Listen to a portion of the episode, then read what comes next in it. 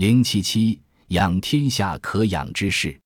当年朱元璋所经历的那段浮萍般的漂泊生涯中，让他懂得了读书对一个人的重要性。尤其是在进入皇爵寺后，朱元璋开始发奋读书。在此后的戎马生涯里，读书成为他生活中不可或缺的一部分。从来没有进过学堂的人，往往比那些读书人更懂得读书的好处。朱元璋便是如此。创业之时，他非常尊敬那些地方大儒，这些读书人往往有辩才，替人出谋划策，很是高明。谁能够给他们足够的尊重，让他们体验到存在的价值，给予他们良好物质条件，他们就为谁奔走出力。那些开国君王在打天下的时候，身边都会笼络一批谋臣，他们备受主子的恩宠。所谓养士事业，养士对于个人来说是一件好事。你不养，别人也会养；别人养了，就可能会成为你的对手，成为你的祸患。造反之初。养士是朱元璋苦心经营之事，他要尽可能养天下可养之士。正因为如此，朱元璋禁止那些武将和文臣结交，更不允许他们私下养士。每占领一地，他就做出一项规定：将领在占领区域不能同当地的文化名流接触。他会在第一时间派人将各地文人接到自己的面前，如果条件允许，他会亲自登门接待。朱元璋这么做有两个目的：一是隔断手握兵权的将领与文人结合。一个武将如果没有文人在身边出谋划策，就会成为一部只知道征战杀伐的军事机器。当然，对于儒生，朱元璋也不会将他们白白的养在身边。二是为自己捞取政治资本。那些儒士基本上都是地方上的名人，在老百姓中有一定的号召力。他们往往会左右地方百姓的政治取向，将他们养在身边，老百姓也会跟着过来，这样等于间接巩固了地方的政权。随着地盘的不断扩大，朱元璋更是加紧对天下儒生名士的网罗。他毫不掩饰自己求贤若渴的心态，每日反复念叨：“语思英贤，有如饥渴”，生怕属下不了解他的心思。元至正十四年。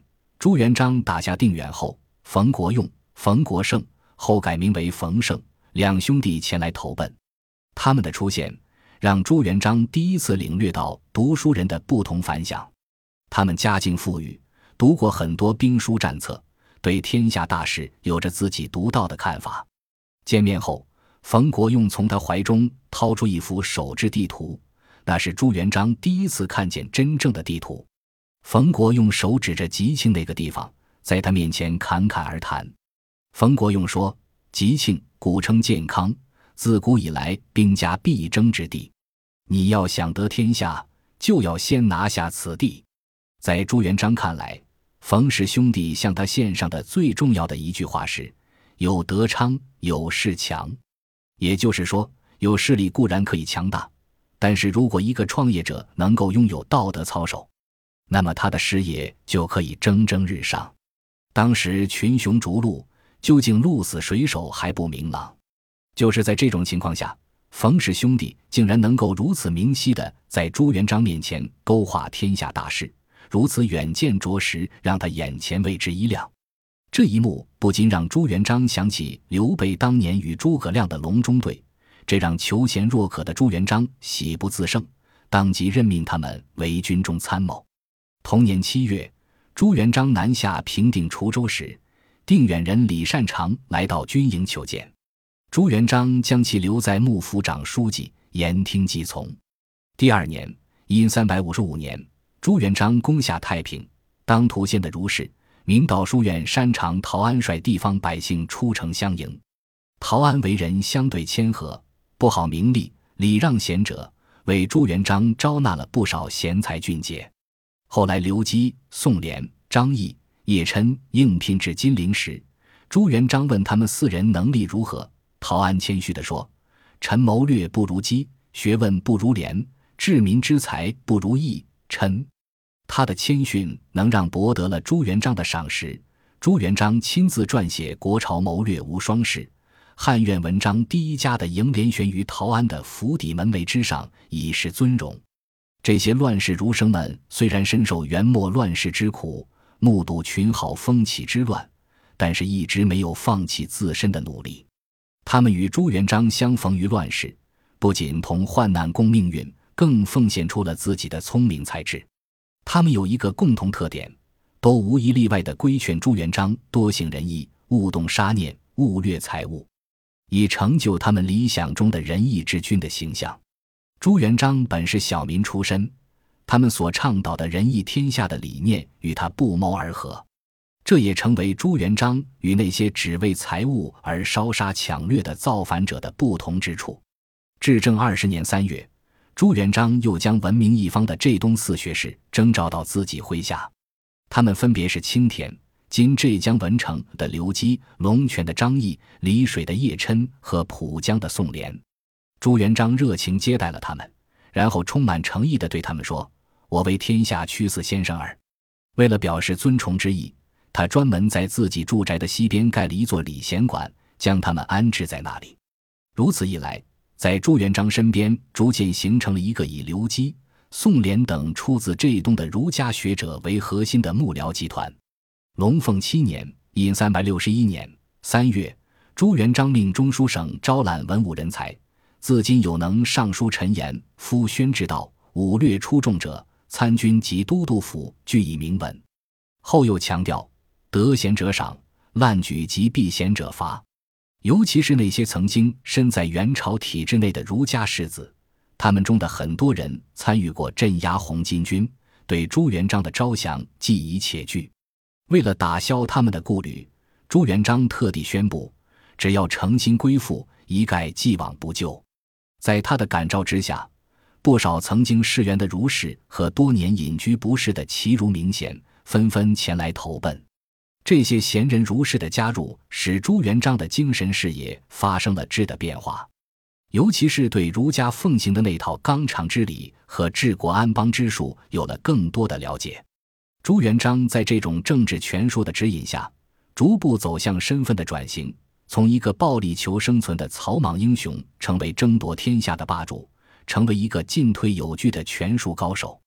在那样一个时代大背景下，无论属于哪一个阶层，只要参与到争夺官家权力的斗争中，并希望能够从中获利，就要懂得运用儒家思想这个屡试不爽的政治法宝，否则的话，就很难取得预期的效果。朱元璋之所以会在群雄之争中笑到最后，与自己从那帮书生那里所接受的儒家思想密不可分。他是一个没有文化底子的草根，在造反起义之前，他的社会身份只有两个：一个是乳名叫朱重八的长工，一个是法号叫卢敬的游方和尚。凭借着草根的底子，却成就了一段儒家特色的创业之路，这不能不说是一段传奇。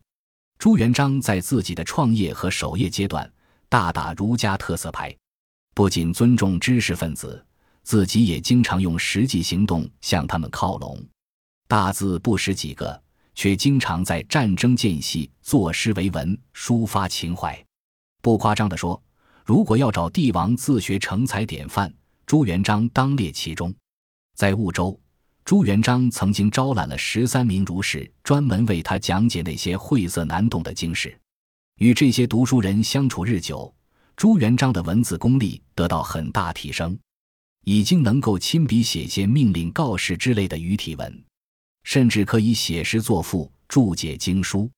在他亲自起草的《御制皇陵碑》中，已经能够通篇用韵。在《御制文集》中。他更是将自己创作的一百多首诗歌结集，其中不乏得意之作。比如那首他本人最为满意的《咏菊花》，就寄托了他的某种精神信仰：“百花发时我不发，我若发时都下沙。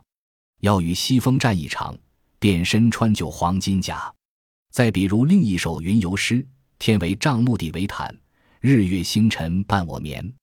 夜间不敢长伸腿。”恐把山河一脚穿。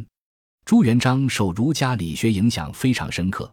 如果说宋朝是理学的理论形成与成熟期，那么到了朱元璋这里，则完全进入实践阶段。